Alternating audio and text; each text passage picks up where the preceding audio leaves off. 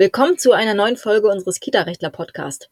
Ich bin Rechtsanwältin Nele Trenner und bei mir sitzt mein Kollege Rechtsanwalt Holger Klaus. Hallo.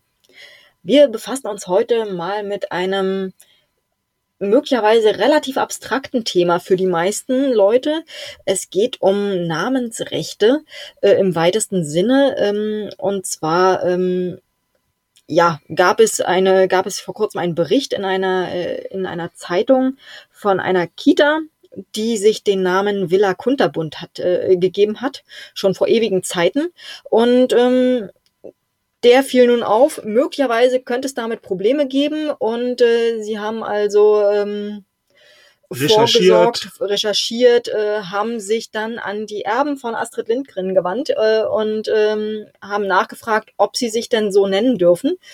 Äh, naja, lange Geschichte, kurzes Ende. Ähm, sie dürfen sich weiterhin so nennen, aber sie müssen ein kleines bisschen, einen kleinen Obolus dafür bezahlen. Ähm, was hat's denn damit auf sich? Nun ja, die Markenrechte oder Namensrechte sind Rechte, die erst einmal von anderen ähm, Teilnehmern, sagen wir so, im rechtlichen Verkehr zu beachten sind.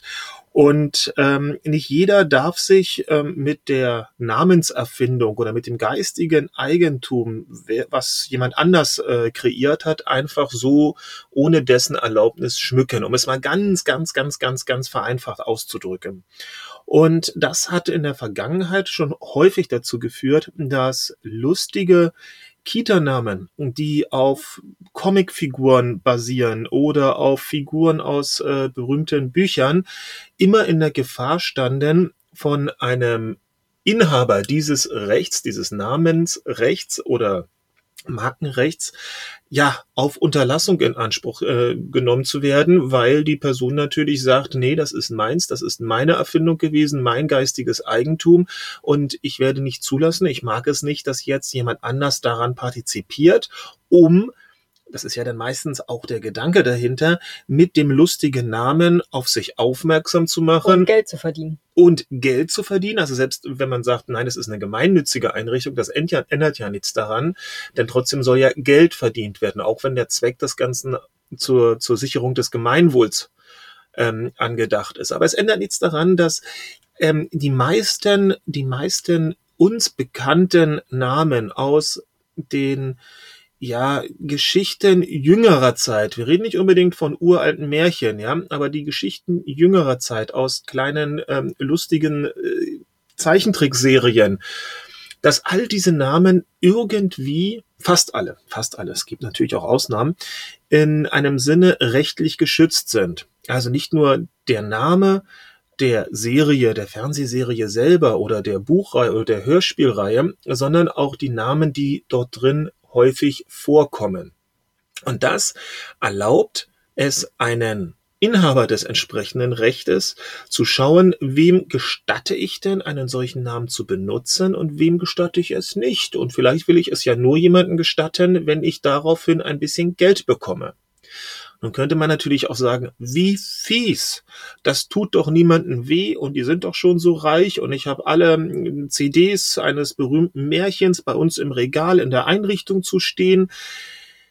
Wie können die es wagen, jetzt noch mehr womöglich zu verlangen? Naja, da ist äh, der Punkt immer zu beachten, dass ein Rechteinhaber teilweise sogar tätig werden muss, weil wenn er über Jahre lang nicht tätig wird, könnte man ihm vorwerfen, dass er seinen Anspruch auf Unterlassung, wenn er ihn dann später mal geltend machen will, oder auf Schadensersatz aufgrund entgangener Lizenzgebühren, dass er den verwirkt hat, weil er über Jahre nichts gemacht hat. Das heißt, er kann ihn dann einfach nicht mehr geltend machen. Richtig. Äh, und man kann ihm immer entgegenhalten, du hast es äh, jahrelang ignoriert oder geduldet ähm, und deswegen darf ich jetzt einfach weiter genau, diesen genau. Namen benutzen. Also wir können es ja mal umdrehen, damit das vielleicht ein bisschen griffiger wird. Wenn wir uns eine Erzieherin oder einen Erzieher vorstellen und diese Person ist extrem kreativ und malt ein wunderschönes Kinderbuch, benennt dieses wunderschöne Kinderbuch mit einem sehr griffigen, tollen Titel und hat da drin zwei Hauptfiguren, eine lustige Katze und ein lustiger Hund und die haben auch noch Namen,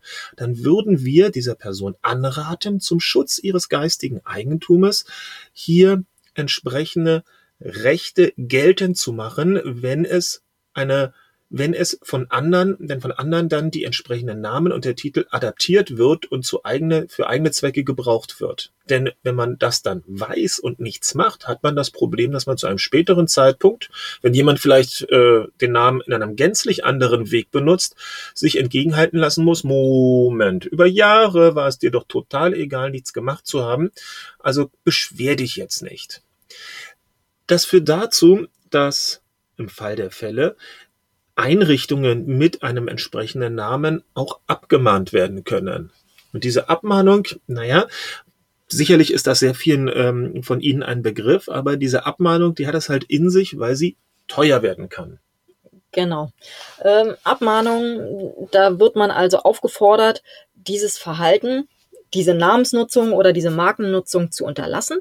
Ähm, man wird aufgefordert, eine entsprechende Unterlassungserklärung abzugeben, ähm, dass man also zukünftig das nicht mehr nutzen wird.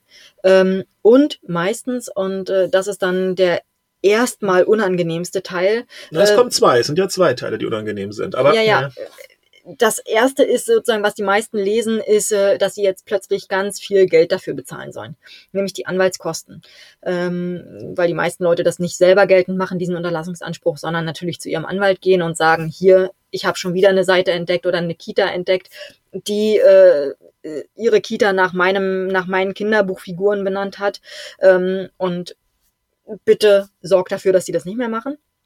Das heißt, da kommen also Anwaltskosten dazu und die Aufforderung, es nicht mehr zu, nicht mehr zu benutzen zukünftig. Das heißt, äh, erstmal habe ich die Anwaltskosten, ich soll es nicht mehr benutzen und dann muss ich mir natürlich ausdenken, okay, wie benenne ich jetzt meine Kita? Nee, das ist es ja noch gar nicht. Es kommt ja noch dann der Schadensersatz hinzu. Der Schadensersatz natürlich auch Dass noch. also ja. der Rechteinhaber womöglich sagt, Moment mal, diese Einrichtung gibt es jetzt seit drei Jahren, mhm. die gibt es jetzt seit drei Jahren. Ähm, ich habe in anderen Fällen entsprechende Beiträge per Anno als Lizenzgebühren bekommen. Euch gibt es seit drei Jahren, ihr habt den drei Jahre lang benutzt, also werde ich diese drei Jahre entgangene Lizenzgebühren auch noch als Schadensersatz obendrauf packen. Genau. Und das kann eine Einrichtung, einen gemeinnützigen Träger, der wahrlich keine Goldbarren unter dem Kopfkissen versteckt hat, in arge Nöte bringen. Und deshalb warnen wir immer davor, zu leichtfertig allzu bekannte, lustige Namen ähm, zu benutzen als, ähm, als Einrichtungsname. Ähm, weil, naja, in der heutigen Zeit, in dem mehr oder weniger jeder Träger in irgendeinem Kita-Verzeichnis über das Internet auffindbar ist, ist es total simpel, Kita jetzt fiktiver Name einer berühmten Comicfigur, einzugeben, um dann zu finden, aha, da gibt's eine in Niedersachsen, eine in Bayern, eine in Berlin, eine in Hamburg und drei in Nordrhein-Westfalen. Na, die lasse ich doch mal lustig anschreiben. Mein Jahreseinkommen ist gesichert, genau. So ungefähr. Wobei, auch da muss man ja sagen, ähm, das hört sich jetzt, das kann auch legitim sein, weil die geistige Leistung hat erst einmal jemand anders vollbracht und sich womöglich unter ähm, ja, großen Mühen ähm, hingesetzt, ähm, ein Kinderbuch geschrieben und dieses Kinderbuch im, in, in, in einem Verlag drucken lassen, wo die Kosten mehr oder weniger beim, beim Autor ähm, hängen geblieben sind. Also auch da sollte man jetzt ähm, das Interesse des, des, des Namensrechtsinhabers auch nicht irgendwie abwerten, weil Absolut diese Leute nicht, ne? haben extrem viel kreative Arbeit meistens im Vorfeld geleistet und sehen sich dann so ein bisschen um die Früchte ihrer Arbeit gebracht, wenn andere daran partizipieren. In dem Fall, den ich eingangs geschildert habe, ist es natürlich ein kleines bisschen anders, weil es hier tatsächlich darum ging, dass die Erben diese Rechte dann geltend gemacht haben. Ähm, die haben natürlich mit diesen, äh, mit dem geistigen Erguss an sich gar nichts zu tun, außer dass sie die Erben von Astrid Lindgren sind. Aber so ist es Aber nichtsdestotrotz, ähm, man erbt halt alle Rechte und Pflichten. Ähm, sie erben also auch diese, diese Stellung als Nachkomme, äh, als Nachkommen. Richtig, richtig. Ähm, und dürfen es entsprechend auch geltend machen.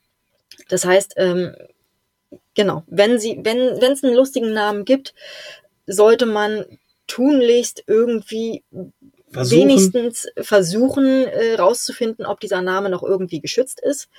Ähm, und ähm, sollte das dann ja einfach beim, den ersten Das Schritt kann man machen. auch online machen beim, beim Markenamt in München. Das kann man auch online ähm, relativ genau dann eingrenzen. Man kann es versuchen zu recherchieren. Ist der Name womöglich geschützt? Ist er nicht geschützt? Also klar, Anwälte können das noch einfacher. Die sind ein bisschen geübter darin. Aber es ist nicht so, dass man ähm, unbedingt rätselratend ähm, dann ähm, sich am Kopf kratzt und sagt, ja, herrje, wie mache ich das denn nun? Also auch da gibt's Möglichkeiten, wobei natürlich ein Namensrecht nicht unbedingt dort im Markenregister genannt werden sein muss zu dem Zeitpunkt, um sich auch Scherereien ins Haus zu holen. Ein bisschen abgewandelt ist der Fall, aber der ist genauso wichtig. Wenn ein Kita-Träger einen für sich griffigen Namen gefunden hat und diesen Namen für sich sichert. Das heißt, auch da besteht die Gefahr, dass es gar nicht eine Vorlage in einem Buch gibt, dass es gar nicht eine Vorlage in einem Märchen oder in einem Comic gibt, sondern dass ähm, sich ein Kita-Träger einmal zu einem bestimmten Zeitpunkt einen Namen ausgedacht hat und diesen Namen auch im Markenregister für sich reklamiert. Dann haben andere Einrichtungen, die mehr oder weniger im Wettbewerb mit der Einrichtung ja irgendwie stehen, zumindestens im regionalen Bereich. Über alles weitere kann man streiten. Das lassen wir mal ausdrücklich offen. Das Problem, dass auch hier der Träger, zu dessen Geschäftsvermögen ja der Name gehört, dass hier ein entsprechender Träger entsprechende Unterlassungsansprüche geltend macht. Also auch das ist nicht ganz zu verachten und gerade in der heutigen Zeit, in denen sich ja mehr oder weniger fast jede Einrichtung über Name mittels Internetwebseite, über das Geschäftspapier, über womöglich kleine was, was nehmen wir, Sticker, Tassen, sonstiges versucht ähm, in Erinnerung zu bringen, da kommen schnell Interessen zusammen, wo jemand sagt, es kann doch nicht angehen, gerade so in Ballungsräumen, es kann doch nicht angehen, dass wir unseren Namen uns hier teuer ähm, ausgedacht haben, dass wir hier unser gesamtes Inventar mehr oder weniger mit unserem tollen Namen verziert haben und eine Einrichtung. Und jetzt kommt jemand Neues. Eine Einrichtung nur ja, 30 Kilometer entfernt und die heißen genauso wie wir. Das, das geht nicht. Das wollen wir nicht. Das kann nicht sein. Da gehen wir gehen vor. Das, das, das ist eine Verwechslungsgefahr. Das finden wir unwitzig. Denn ähm, nee, das haben wir jetzt für teuer Geld alles einmal gemacht. Wir haben uns sogar ein kleines Logo malen lassen dazu. Ähm, auch da besteht durchaus die Gefahr, dass hier jemand anders auf seinem Marken- und Namensrecht besteht und entsprechende Ansprüche geltend macht. Also auch vor diesem Hintergrund können wir nur dringend anraten, dass man sich bei der Namenswahl viele Gedanken macht und nicht, auch wenn der Name so toll und so süß ist und so bekannt ist, ähm, in juristisch schwieriges Fahrwasser begibt. Also je bekannter Was? der Name ist, umso mehr würde ich aufmerken und mir Gedanken drüber machen, ob das wirklich so cool ist. Was natürlich äh, nicht geht, ist, dass äh, eine Kita sich denkt, oh, die andere Kita hat einen tollen Namen, so nenne ich mich auch, und dann schütze ich diesen Namen.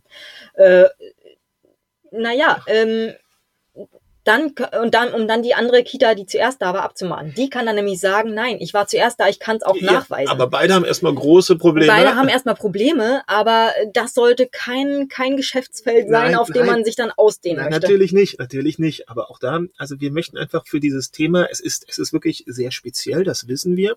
Wir haben nur über die letzten Jahre gemerkt, dass es punktuell in Deutschland hier und da hochgekommen ist. Wir haben selber damit auch zu tun gehabt, ähm, weil es natürlich dann auf einmal böse Überraschungen gegeben hat, wenn von irgendwer, von irgendwo ein, ähm, ein behaupteter Lizenzgeber gekommen ist und Geld haben wollte. Und deshalb wollen wir hier an diesem Punkt kurz darauf hinweisen und stehen natürlich für Nachfragen jederzeit gerne zur Verfügung. In dem Sinne, tschüss. Tschüss.